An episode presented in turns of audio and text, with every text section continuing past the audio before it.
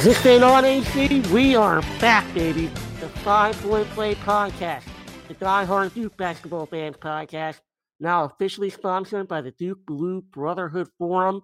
This is your one stop shop for all the latest intel about the team, Duke recruiting, and more. AC, we finally have our roster set. Mm-hmm. Patrick Baldwin finally made a decision. Thank God he's going to go play for his dad. And we got the third member of our trio. We might as well just make it official. Yeah, can we Jack just make it official now? Duke- Yep, might as well. uh, Jack from uh, Duke.mbb, 50,000 Duke fans and Duke haters alike follow him religiously on Instagram. We're happy to have him in uh, again, and hopefully uh, for, for the rest of the go round um, on Five Point Play. AC, I'll start with you. Uh, Patrick Baldwin finally made a decision. He's going to go play for Daddy. Um, I know that you uh, originally had been kind of steadfast that he was going to pick Duke, but it was something that you I knew your confidence level wasn't the highest because it, you know no one really knew with this recruitment. Nothing really leaked out. Um, you got a couple things that maybe his dad wasn't going to be back this coming year. They just got another small forward. Um, you know, Duke wasn't making any moves ever anywhere else. Uh, you know, where, where did you see this? Did you did you feel real confident coming into today, or was it just kind of like who the hell knows? Yeah, no, it was it was all context clues. So it was it was definitely a who the hell knows situation. Like, you know, I mean, they eh, the family did a great job keeping everything close close to wraps. Like there was nothing that leaked out to anyone, even right before the announcement when a lot of that stuff happens. Like, you know, I mean, it, it's it really truly was a a concerted effort by them to to keep everything under wraps and they they did it man. They did a good job with it and you know they, they got their announcement and he's happy. He's playing for his dad. That's a very unique situation. It's one that i can't recall since i've followed college basketball closely especially recruiting. I can't recall a situation where a kid is going to play for his dad in a situation where yeah, his dad's gonna lose his job probably, and this is the last time. This the kid's a one and done player. He's going to the pros after that, so this is you know he's never gonna get that chance again.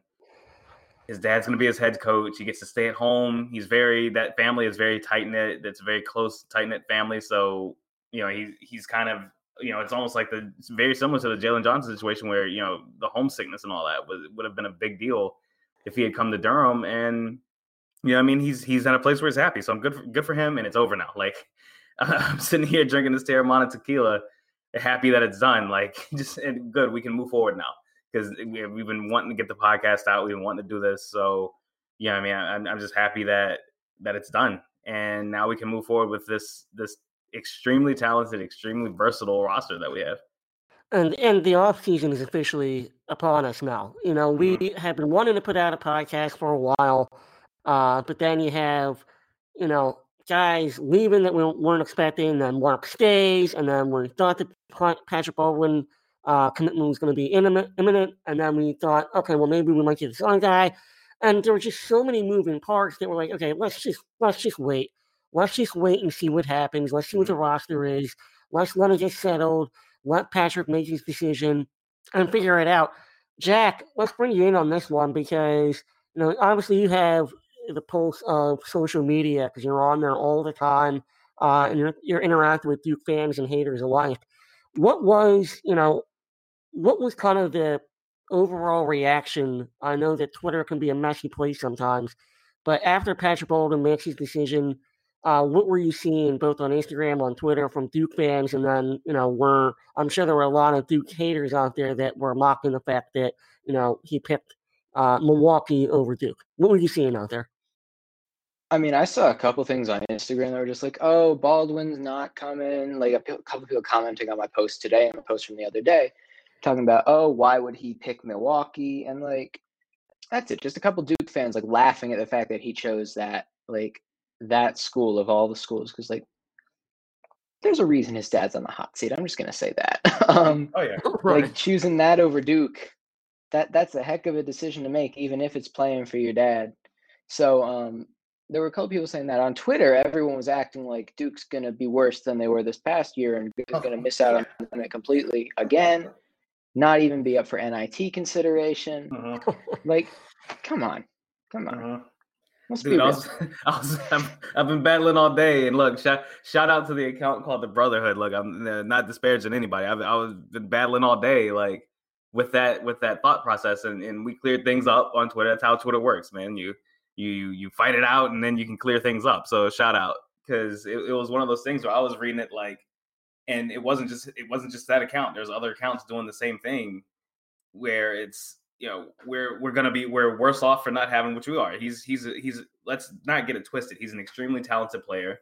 It's hard to project what would have happened, what he would have done for this roster. But if we are just projecting and speculating, because that's all we can do in May, he is an extremely talented player that would have added depth and versatility to this roster and would have really probably shored up a few things that you know we as Duke fans are worried about.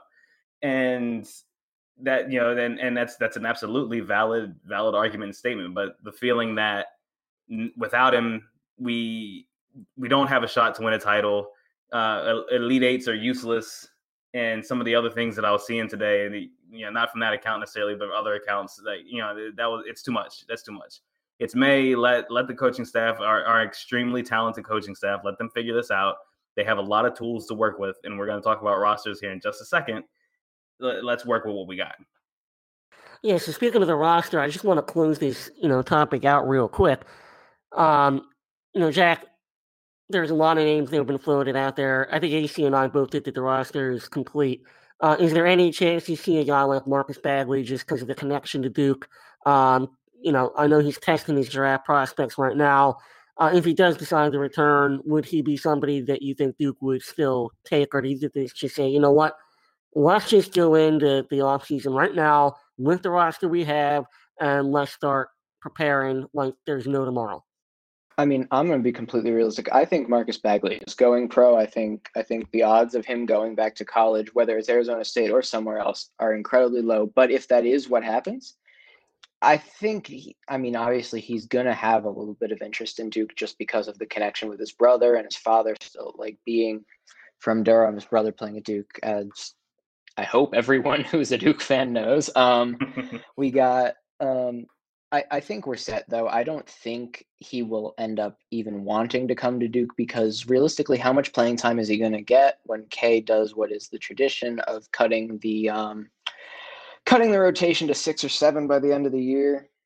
Realistically, is he going to be one of those seven? Who knows if he comes to Duke? But he's not a starter with the talent that the Duke staff has um, already uh, brought in and is bringing back. I, I think it's slim to none. He's at Duke next year. Yeah, I would agree. Uh, and with that being said, I think, you know, moving on, the strengths and weaknesses of this team. I think, AC, let's start with, you know, right out of the gate. Patrick Baldwin would have really given us a shot in the arm shooting wise. Um, I think that that might be one area, if you can kind of take a look at this team, you know, obviously you can take a look at the backcourt and say, you know, might be a little bit thin.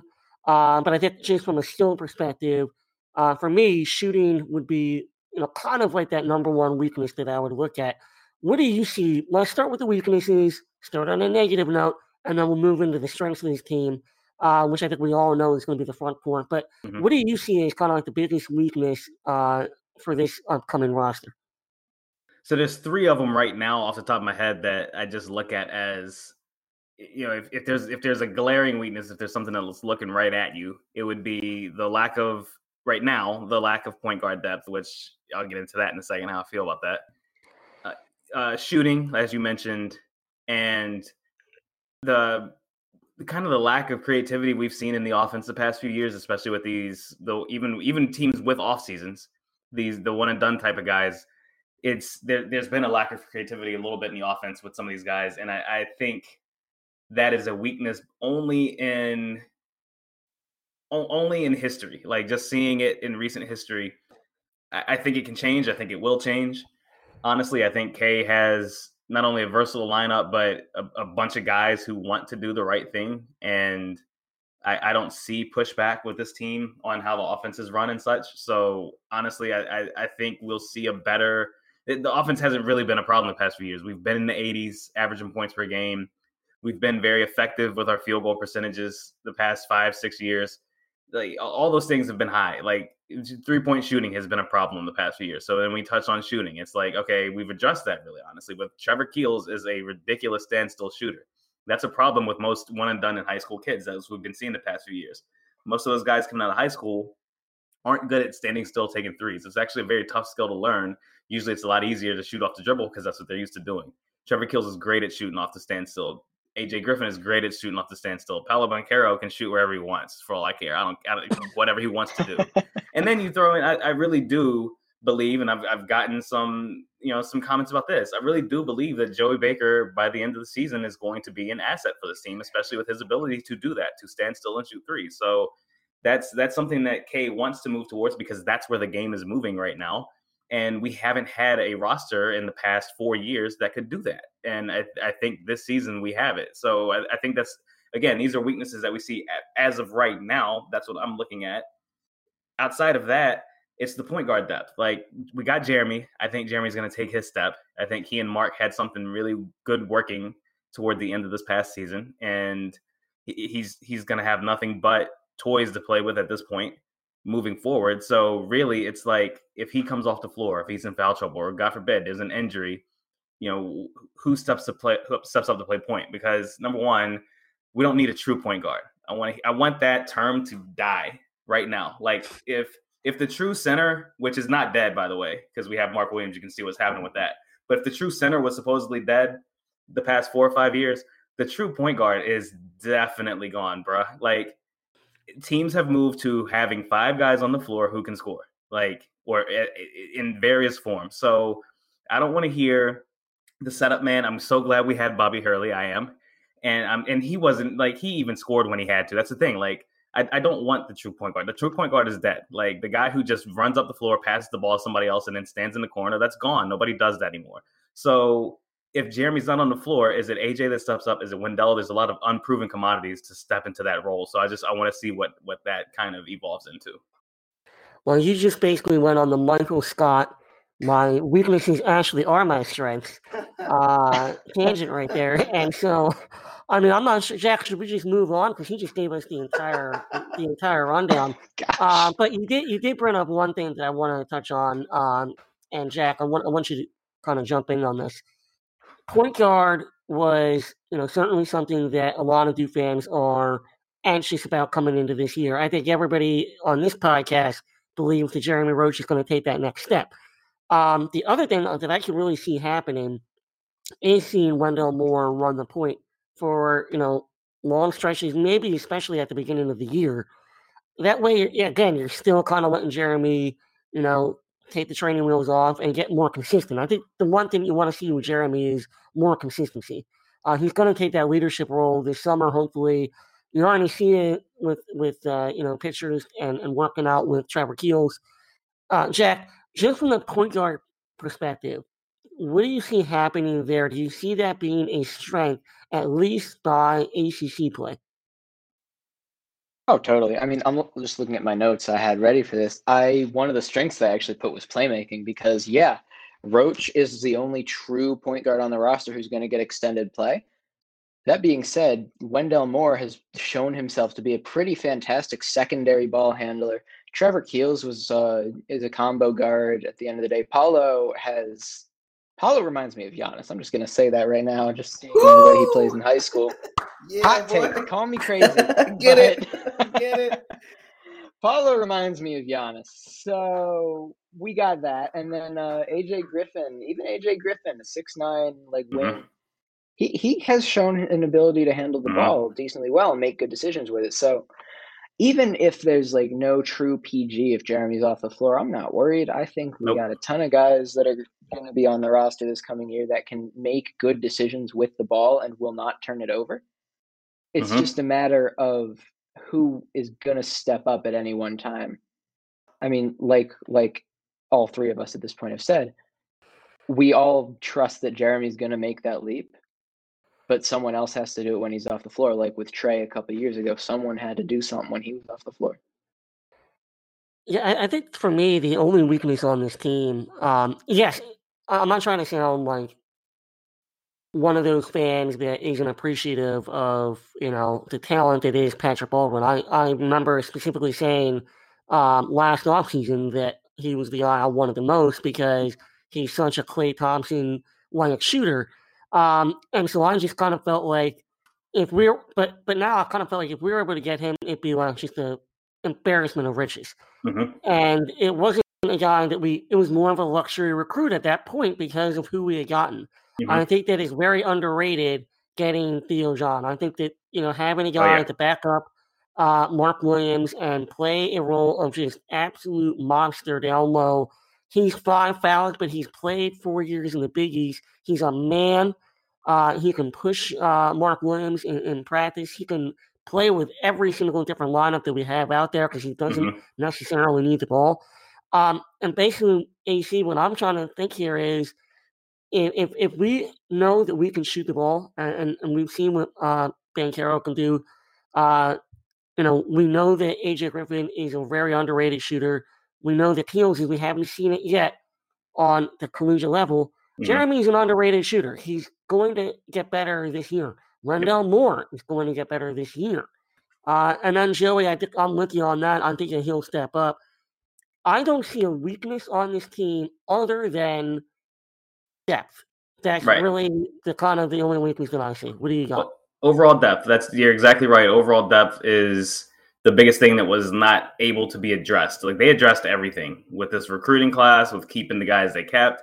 Everything was addressed except for the amount of players on the roster. And we've we've had less in tougher years.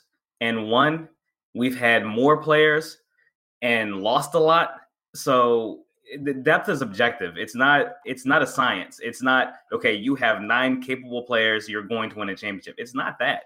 Because every every team in college basketball has nine capable players who can play college basketball and some don't even, you know, 300 some odd of those teams don't make the tournament. You know what I mean? Like so it's it's not it's not an objective fact.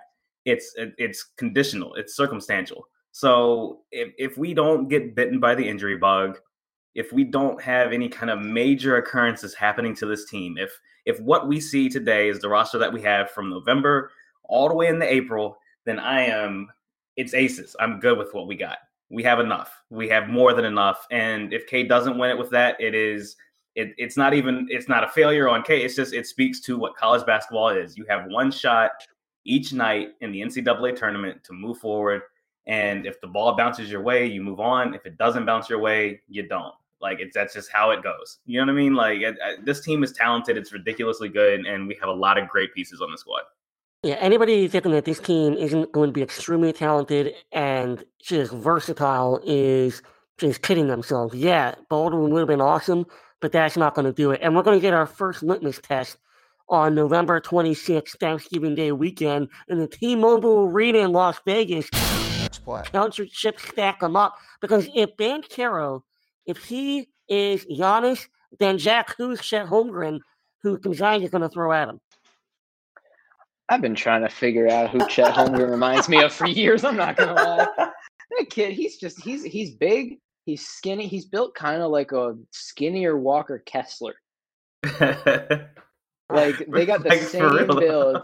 they really like he's a center. There's no there's Mm-hmm. no denying that. It's just a matter of who does he play like? Does he play Right. like anyone? Is he a new unique kind of guy? I don't know. All I know is Chet and Drew Timme, um, who, as far as I'm aware, is coming. I might have missed that. Um, yeah, yeah, he's coming back. Yeah, and back. then Paulo and Mark, that front court matchup. Whew. That's ridiculous. It's Yeah. ridiculous. Oh, that is. Oh, like number one, let's like show. Getting getting Mark to come back or whatever, and you know how and who who knows how close it was to him leaving or whatever, but getting him to come back is just as big, if not bigger, than getting Pat Baldwin, in my opinion. Like what Mark does is he solidifies the defense, he solidifies rebounding for us, he gives us another option in terms of offense down low, and he allows everything else to spread around in a way that we haven't had in you know in a couple of years or whatever. So it, it's it's him coming back is enormous. Yeah, so what I what I see real quick is, you know, I look at this matchup and I kind of liken it to uh, Alabama LSU a couple years ago when they had something absurd like 18 first round NFL picks going against each other. Mhm. Now, you look at just Duke uh, starting five versus uh, Gonzaga, you have at minimum six starters on both teams that are going to be first round picks. You, you named the three for Duke uh, in, in, Mark, Paolo, and AJ, uh, and then you got Chet, um, Timme, and well Hunter Sallis, right? They're all, all, all three of those guys going to be first round picks. Mm-hmm. We don't even, we're not even talking about Keels yet. We're not talking about Wendell Moore and all the other guys that Gonzaga has. This is going to be a heavyweight fight where all heavyweight fights happen in Las Vegas. So, Jack, hmm. question is, are you coming with us out to Vegas? I wish I could. I, if it wasn't if it wasn't Thanksgiving weekend. Yeah, oh, I, I, I wish I could go that, to that. That's, that's gonna be such a weak excuse. You don't have a family and kids, you know. Like AC, he's he's he's you know he's going to get him, you know, some Boston Market. Oh, put man. it down, and then you know, don't do that to me. Don't you do that to me in public. don't you dare set me up. Boston Market is so good though. Don't don't don't sleep on it. Don't don't talk it down. It's so good. Oh man. But yeah, man, oh, no, it's it's it's a big time. It's a big time matchup in November. Like that is just just no denial about it. And whoever whoever wins, like it's not an like whoever I guess I should say this way, whoever loses, it's not an indictment on their season. Like you just you ran up against a another team that is extremely talented, probably equally as talented as you are, and that's kind of how it works, man. Like and and you know kudos to Gonzaga, you know, getting a game with Duke like that because people, you know, for years have talked about how they don't play anyone or whatever because they play the WCC. So you know, good for them. You brought up Chet, and you, like, like I'm with you. Like I don't know who to compare him to. He's such a unique player. I, I love. I actually like the kid a lot. I like his game. I think he's he's extremely unique. The way he blocks shots and everything, and then the way he's able to score, his handle, all the stuff that he brings to the game. He's skinny as hell, but I mean, he he knows how. That's the thing. He knows how to work with it. Like so I, I, don't see that being that much of a hindrance for him. And he's going to be a problem down low on defense for us, getting shots down low. So we'll see how that works. Hope yeah, can hold them. yeah, well, so I think like you know one of the things is you know I think both the strengths of both teams are obviously uh, in the front court. You know we talked about that a million times. Um, what do you see for our backcourt being like? Do you see Wendell Moore kind of starting off on Sallis? Um, do you see Jeremy kind of rising to the occasion against an, a guy that, for all intents and purposes, is probably going to be, you know, AC with a lottery pick or top 20 pick uh, mm-hmm. at point guard and as a freshman? Mm-hmm. Um, you know, do you see, what do you see happening in the backcourt? Because I, mean, I think all the attention is obviously still uh, going to be in the backcourt. So, Jack, what do you see happening with the um, with the backcourt? I mean, one of the names I, I have in my notes that you have not brought up yet is Andrew Nembhard. He is yep. talented. He's oh, someone. Right, I mean, right, Sallis, yep. Sallis is going to cook. Roach and Keels and more. Hopefully, I know I know that Keels is going to do something. Keels is going to mm-hmm. show up. He's he's built physically. I yeah. think he's he's going to do something just with the way he's built. He's able yep. to overpower guys. But Nembhard's going to make it a show. Don't sleep. Don't sleep on the backcourt matchups because you got Sallis, you got Nembhard. I don't even know if they got another another two guard they could throw at uh throw at Wendell and Trevor Keels, but I know I know it's going to be a heck of a show the entire game. You got you got a five stars on five stars going at it. I'm I'm really looking forward. Obviously the the big the big show is going to be the guys down low the front court, but I I'm more excited about the back court just because these are a lot of really talented mm. guys. Yeah, and they've and, shown it repeatedly. And you know, Nembhard is not he's not Jalen Suggs, but or uh, just excuse me, not Nembhard. I apologize. Hunter Sallis. Hunter Sallis is not Jalen Suggs, but he's really talented. I think I, I, actually like us early on to get that game earlier, even though we are a younger team, because I think it's going to take Hunter. A, a, I think it's going to take him a couple months to get accustomed to college because he is kind of slight and and getting used to being a point guard in college. He's he's an extremely talented player. I wanted him for Duke before he blew up, and then he got too big for to be a depth piece, which is what we would have used him as. But I, I really think he's a good player. I, I don't know if it's going to be a Caleb Love situation where he, you know, he was recruited hard by Duke for a minute and he's going to come out smoking against Duke. I don't know, but I really do think it's going to take him a minute to get used to college, and we got big bodies to throw at him. So Nembhard is the wild card for them in the backcourt. They also got that guy Anton Watson, who's like uh he's like what like six seven. He's a he's a big like a big wing player. So that's going to be an interesting matchup. Again, man, like you said, the front. I think the front courts are the stalemate. I think the back court is where this game is won. and you had to bring up Caleb Love. I mean, I thought we were going to get through this entire thing. Uh, I'm bringing that. At least, I'm bringing that fool up every chance I get because I cannot wait to watch him get roasted. Especially Jeremy's coming after him. I'm telling you right now. Jeremy's he did not. He man. did not like what he said on Twitter and everything else. Like those two. Let's like you know. There's always they always talk about the Duke UNC rivalry and like the guys like you know, I, I can promise you this right now. Caleb Love and Jeremy Roach do not get along. They don't. There's, so, there's no there's no love lost no, there. Um, no. But you know, there are there are always um, you know throughout Duke history there are always big matchups in November that you know uh, we're known obviously for our championships and, and, what happens in March, but we always have these big games in November. So we thought it would be fun to talk about our favorite uh, November matchups that we remember growing up with, um, and to show our age. Um, you know, AC and I picked uh, two games where I don't even think Jack was alive for. Um, I was alive so, for one of them. Thank you. Okay, well, well, okay, um, but uh, so so AC, um, I think what we'll do is we'll, we'll let you have the floor first. Um, you know, what was your favorite or kind of like your most memorable uh, November Duke basketball game? Pretty similar time of year, right around Thanksgiving, preseason NIT, Duke versus Temple 2000, uh, November 24th. 63 to 61. That was that was a that was a big time game. Uh, Temple was they were unranked at the time, but you know the talent they had. They had Lynn Greer, they had uh, Kevin Lyde, guys like that who you know didn't go on to pro fame or anything, but in college those dudes could go. And that was a Duke team that was you know coming off of a little bit of a disappointment from the year before, and you know the the you know the Carrawell game leaving the floor against Florida and everything and there was a lot to prove in that game. And it was that's the famous diving, scrapping, clawing the the scrum on the floor for the loose ball. Duke was down seven in that game with like three minutes left, and they just they just kept going and kept plugging away. Boozer had like 26 points that game. He was an MVP of the preseason NIT. Uh, NIT. It was just that was just that was one of those hard fought games. It was fun to watch. It was that old school hard basketball and it was a sign of that team in particular winning tough games, which they hadn't had to do in a long time because they were beating the hell out of everybody. And they kind of proved, I think, to themselves and to the fans and to opposing fans that, hey, look, like it's it's going to take your best, and your best is still not going to be enough to beat us. And that, that was such a cool game to watch.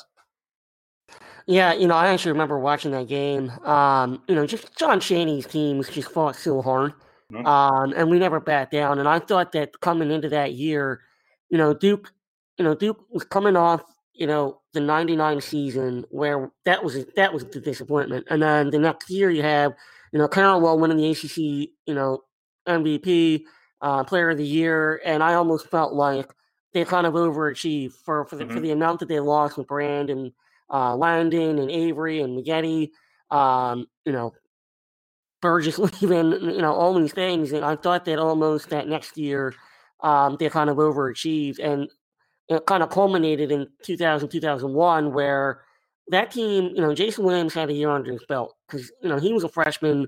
As great as he was, uh, he had a lot of ups and downs. Yep. And he turned himself into, people forget that, like Battier, yeah, he was the player of the year, but the only ones he didn't win, Jason Williams won. Right. Like he just turned into that player. And then, you know, it's kind of Boozer's coming out party. Mm-hmm. Um, and we would see Mike Dunleavy's coming out party later on. But um, I I love that team. Mm-hmm. I love that team, and that was kind of to me like them saying, "Hey, look, we're not going to be pushed around this year, and it's going to start with with our scrappiness." Yep. And no, but no better team to do it against than a, than a John Chaney team, um, who's like really really tough. And so they were really tough. And what a better way to juxtapose that with the John Calipari team. Uh, so Jack, I don't want to steal your thunder, but what is your favorite November memory? My freshman year of college. it's uh first game of the season. It's election day, November sixth, two 2018. Ooh, we. Duke 118, Kentucky oh 84. Oh, oh man, God. I was uh, my my good friend, my good friend I was watching with. He's a Kentucky fan he's not big into sports, but he he's big into Kentucky because uh, he was raised on that. Oh, I did not shut up. I was in his ear the whole game. Yes, sir. Uh, all I can say, uh, there so many highlights. That game was probably the most fun I've had watching a Duke game Mhm. since the championship. Well, not uh, outside of seeing them live, um, Mhm. but since the 2015 championship, honestly, probably the most fun I've had watching a game. Yeah. and that, Yeah. that was just obviously, you Uh, know, I think my favorite I- thing I- about that game. I think my Wasn't favorite thing about that game. They were, Was- and Yes. that, that was that's Okay, what I was Kentucky about was to this say. year. sure. Duke Well, was I'm gonna, four. I'm gonna make sure we set the table for that. Yes. Kentucky was favored, Yeah. and you know I didn't know exa- exactly what to expect, but when you saw them step on the court, it was Let's- just like this. This team means business. I remember on the podcast one Jimmy, I believe, was saying that Kentucky was gonna win that game. Am I right? I don't know. We'd have to go back to the tapes and see. How, this isn't about. Well, this isn't about me. Um, and I believe if we're if we're if we're if we're playing this game, I'm pretty sure you still owe me a steak dinner from the season thing. But Jack, do, this isn't about us. This is about that game. And you it know, was I don't think anybody game. saw. First of all, I don't think anybody saw one eighteen eighty four coming. No, no, no, no. Oh no, no chance. Tell me Kentucky scoring 84 against Duke in the first game of the season. I'd tell you Duke lost. Mhm, mhm. Like I, I went into Yeah, that game like feeling very unsure. Duke first I was confused as to why it was four and not one. But Duke was four, Kentucky was two, Kentucky was favored. I had seen a lot of these Kentucky players, like highlights and stuff. I was really worried about the experience that Travis was going to bring to the table for Kentucky as a grad transfer. Yep. especially given that Marquise was going to be the center for Duke, and Mhm. he was still unproven at the time. He had been benched during the Canada tour. Like we had seen the Duke team without Reddish and Tre Jones, but like we had seen the majority of the Duke team play in Canada. So like at least personally, like I knew a little bit of what to expect. What I didn't expect was Zion like swishing a three to open the scoring. Duke being up twenty to nine Yeah. at the first TV timeout, and then just a like outscoring Kentucky the same like both teams scoring the same exact amount each half. Duke being up what was it 59-42? Mhm. Yeah, 59-42 at the end of each half. Yeah. and then just and just just it's it's incredible, man. Like that game itself was incredible. Like you said, nobody expected that blowout for Duke, even if they did pick Duke to win. I picked Duke to win. I didn't expect us to blow them out. I thought Right. people saying Kentucky's verse or their them being you know their veteran roster was overblown because half the guys hadn't had either never played a, a single important minute or had never played at Kentucky. And then you had Reid Travis, who you know it is what it was. Like you know, I, I felt like whatever. Like he was going to get his, but that was going to be stalemated by whatever we could offer. So nah, it was what a good game that was. Oh my god. And, and just watching watching Zion make the block, dribble down the court, and make that one handed. I mean, the one handed bank pass. Not the block. He took It- that man's was soul. just- He, he, He took his that. he took you're his soul. I mean, it was the whole thing encapsulated Zion is like welcome to the world moment, and he had already had plenty of those. yeah. Uh, you know, before he even you know had his first official college game, but that was kind of it. He It was kind of like I'm going to whole rip your soul. soul away from you. I'm going to act like a point guard driving down the, the entire court and make a one-handed bounce pass Mhm. to I think it was RJ, right? And It was RJ. you It was an and one for and, RJ. and for an and Yeah. one. And that was just I think they cut over to Calipari Yep. after that play, and you could just like we're fucked. We're completely done. Like, we, we, we- we don't have that. We don't have that. There's a picture somewhere on my on my Instagram page of Calipari just staring into the camera, looking dead inside. oh, it's beautiful. It's beautiful. Uh, we're running that back this year too. The uh, the Champs Classic Yeah. rolling back to Kentucky this November. That's right. That's Yeah, right. we- we get and- them and- and before I- I- Gonzaga. I'm happy- Calipari's still there, happy I'll about say. that. It- It's, it's going to be a very similar situation. Um, you know, Mhm. I don't I don't know if we're going because they just got a lot of transfers, right? And so Yeah. they'll have that They are kind of quote transfers, unquote yeah. experience, but you know, we're going to have the talent advantage. Mhm. Big So, time. You know, we'll, we'll we'll cover that game. But that was that was I mean, honestly, that was for a lot of Duke fans, especially a lot of the younger ones. Um, like that 118-84 game was one of the most. I do remember watching that on my couch, texting AC, being like, "I just cannot believe what, is, what I'm watching." Like this is Yeah. utter filthy domination, and that's when all the 40 and 0 stuff happened. Uh-huh, like, could Duke, uh-huh. could Duke, Could Duke beat beat the Cavs? team? Yeah, could Duke Yeah, beat the dude. Cavs? Like, Paul uh, Pierce on that had me ESPN. Mad. Ugh. Oh, man, the and, worst you know, they, the they Cavs just kind of took it to that other extreme where you didn't Yep. want to be, especially as a coach. Yep. Um, and it took them a little bit of while to get back from that. But um, God, that that that one night, you know, it's like that one night. Uh, you know, just that was a lot of fun. Um, so my my my pick was another uh, November twenty sixth game. Uh, this one was in Maui, uh, 1997, before uh, yeah, Maui Invitational going against uh, defending national champion, uh, number one, Arizona. Duke was number four. Uh, this was the herald of class. You know, we had, you know, Elton Brand, Shane Battier, William Avery, uh, your main man, Chris Burgess. Uh, it's just Number one recruit. It was, it, was, it was kind of like, it was kind of like uh, Duke's return to glory class, uh, where, you know, Duke had had a few tough years there, one of which was Coach K being out. Um, Trajan Langdon was a, uh, a junior. Wojciechowski was a uh, senior, kind of like Mhm. that that heart and soul type of guy. Roshown McLeod was there. We had Carrawell. We had uh, Mike Chappell, who actually started that game. But then on the other side, you had Mike Bibby, Miles Simon, Jason Terry was coming off the bench, Michael Dickerson. That team was stacked. You know who else they had? Um, They had one Josh Pastner, head coach of the Georgia Yeah, Tech that's- Yellow yeah, that's Jackets. right. Um, I, don't, I don't remember him getting many minutes. Uh, Nah. usually, but, um, he was a Nah. you know, it's kind of it's kind Yeah. of the thing that um, you know that game, if I remember correctly, like Duke kind of like was starting to just blow them out. Yep. Uh, and we were up at least twenty at one point, and you know, Yep. kind of late in the second half. I remember it was they were testing out four quarters, so it was four 10 minute quarters for for the Maui Invitational. Yep. Uh, the place is obviously rocking in that small little gym. Wojo was the named the MVP, had a great game. Um, but we were up. It was kind of foreshadowing, unfortunately, because we were up at least 20 really late and we were blowing the lead. Turnovers, Arizona started pressing, uh, and it got a little dicey at the end. We were luckily able to pull it out, but uh, it was it was a it was kind of like Duke's welcome back moment at the end of that game. I remember uh, Duke fans chanting "We're number one, we're number one" because they had just knocked off Arizona. Mhm. Um, but AC, I mean, you were you were around for this one. Um, do you remember that game? Do you remember kind of like being? I remember just even though I was, I was 15 years old, and just remember being like, God, this is more like Duke basketball. I'm I'm feeling energized going back. Like mm-hmm. I, I I feel like we're back here. Yeah, no, I I, I vividly remember that game because you know like, this, is where we get to be honest. They're here on this podcast, right? I was a little bit of an Arizona fan at that point. You know, just you know being a kid, you're you're a kid. You you switch allegiances all the time. Of course, Duke was my team, so it was a fun game to watch. Like two teams I really liked because I really liked that Arizona team, man. I love Mike Bibby, dude. Like that dude was a baller.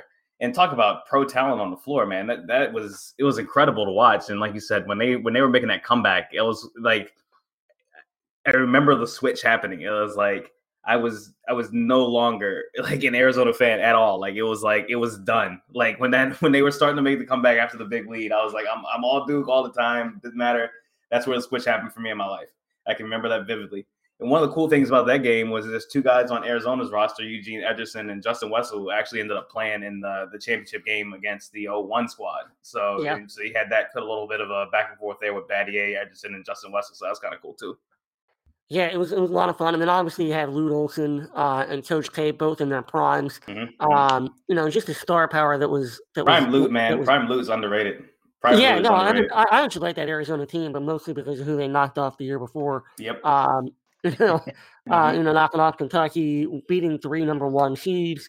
Um, you know, so that was actually a lot of fun. That was a great game, and and Elton Brand was a beast during that entire tournament. Uh, Yep. Avery had uh, over twenty points in that game, if I remember correctly. Like he Mhm. kind of came out uh, uh, to the to the nation, you know, as a point guard there. Um, but yeah, I, I think you know, I remember watching that game back, um, you know, a couple months ago, just you know, kind of flicking through old games and um, you know, just seeing the dark, the dark hair of Coach K, um, you know, and and how young he looked, and and that's kind of where I want to end this podcast. Um, play. I want each of us to to be honest about where we think Coach K is uh, in his career. Um, you know, especially with you know all the changes in college basketball, uh, the transfer portal, the uh, NIL happening. Um, you know, just the amount of, I mean, it was over, over 15, 1,600 players that transferred. And I understand that there was a COVID rule exception, uh, but the NCAA has already come out and said that every player can now transfer at least one time, uh, or, you know, a max one time. But I, I think that that rule is going to change, um, you know, to allow them to transfer as many times as they want without sitting out. Uh, but there's just so many changes going on with college basketball. Um, they're eventually going to be able to get paid one way or another. Um, my personal opinion is I think that this is it for him. I think this is the last ride for Coach K. Um, I, you know, originally I would have thought that, you know, he would have stayed it out till, you know, his grandson, uh, you know, finished his four years. Uh, I just think that, you know, there's too many changes. I think Roy Williams leaving um, kind of allowed him to say, you know what, I, I don't have to keep doing this. I, I can I can growl, uh, bow out gracefully. Um, so that's my personal opinion, Jack. I'll let you kind of speak on this. Where do you see Coach K right now? Do you see this um, as potentially being his last year? Do you think he's re-energized? Um, you know, with kind of you know another step class coming in. I think that just having this uh, having this class, if if if Duke wins a championship, I think K might consider retiring at the end of this year. But I, I personally think he's got a minimum of two years left in the tank. Like you said, with Michael Savarino on the roster, I think he's going to stay for his grandson for all four years of that uh, of that experience, just to let his grandson have that opportunity. But like, who really knows? I obviously we're we're in the last five years. That if he's still coaching in five years, I'm going to be absolutely flabbergasted. I just I'm put that out there because he'll be pushing 80 at that point. the Tom Brady I, of coaches. Think, oh, gosh, I mean, he already is. Let's be real. But I, I think I think he's if Duke wins a championship, I think it's a completely different conversation. Like at the end of the year, he might consider just go out on top. That being said, regardless of if Duke wins a championship or not, I think K has one more year in the tank minimum after this year. It'll, it'll be also, interesting. It'll be interesting. Yeah. Like you know, I'm I'm all about reading tea leaves and context clues. Obviously, with the Pat Baldwin recruitment, I see us right now, and we are not attached to anyone in 2022. And we can talk COVID and everything all we want, but Duke has been able to contact people, and you know, you're not getting COVID through the phone. We're not, you know, we're not, oh, we're not talking. Know, no, it, it, it, if they flip flop left and right, AT, so I don't know. but we're not, we're not talking to anybody right now. So I don't know if recruits have an inkling that this might be it for K or close to the end for K or whatever, or if it's up in the air even and they don't want to make the risk of coming and then he leaves or whatever. I, you know, a lot of people are saying that they think K would, you know, at the beginning of the year, and I've even said it before, but I think I'm kind of out on thinking this at the beginning of the year, say this is it for me. But I, honestly, I think him saying at the beginning of a season that it's going to be it for him, I think that puts a lot of pressure on that team in particular and a lot of unfair yeah. pressure and I don't know that Kay would do that to them. I think he would absolutely let the staff know and let you know the athletic director and everyone else know his intentions, but I don't think that they would be made public. But I'm I'm on I'm closer to the side of UTK of thinking that this could be it for him, regardless of a championship. It's a young man's game now, and he's he's got a young staff, a young, energetic staff. Nolan and Jon Scheyer are going to be incredible recruiters together down the road, yeah. and that's what you need right now. You need recruiters who can get out and go and just get in these guys' faces and talk to them and everything. But it, it's it's so it's not it's not the game that it used to be for him to be able to travel and such like he would want to. But it's it's a younger man's game with the transfer portal and everything else, and he knows it, and the world knows it. Obviously, like it's you know it's it's just it, it is it is what it is now. There's a lot of young uh, young upcoming coaches who are really taking NCAA basketball right now by storm, and they're they're you know they're challenging him. They are they're coming after his head and in press conferences and everything else. So I, I think eh, he's what does he have to prove at this point? He's like he has nothing to prove. If he does stay, like like you said, Jack, it's for it's it's legit for Michael. Like we talked about Pat Baldwin playing for his dad. How unique of an experience to play for your grandfather. You know what I mean? Like to have a grandson grandfather combination. That's incredible. So it's it's again a very unique situation. So he he might see the gravity of that and might have enough in the tank to stick it out. But I, I really I kind of lean towards this. This might be it. Yeah, and we'll see. Uh, but we're to treat it uh, as you know this could be the last ride, and so kind of go for broke. Uh, this season, to me, whether it is last season or not, is probably Duke's best chance to win another championship for Coach K. So let's go ahead and go out on top. Let's see what give him give him that opportunity to go out on top. Let's go Duke. Let's go Duke. Let's go Duke. My man. Hey guys, thanks for checking out the Five Point Play podcast. Like, comment, and subscribe wherever you get your podcasts. And also check us out on Twitter and Instagram. Five Point Play Podcast. Let's go Duke.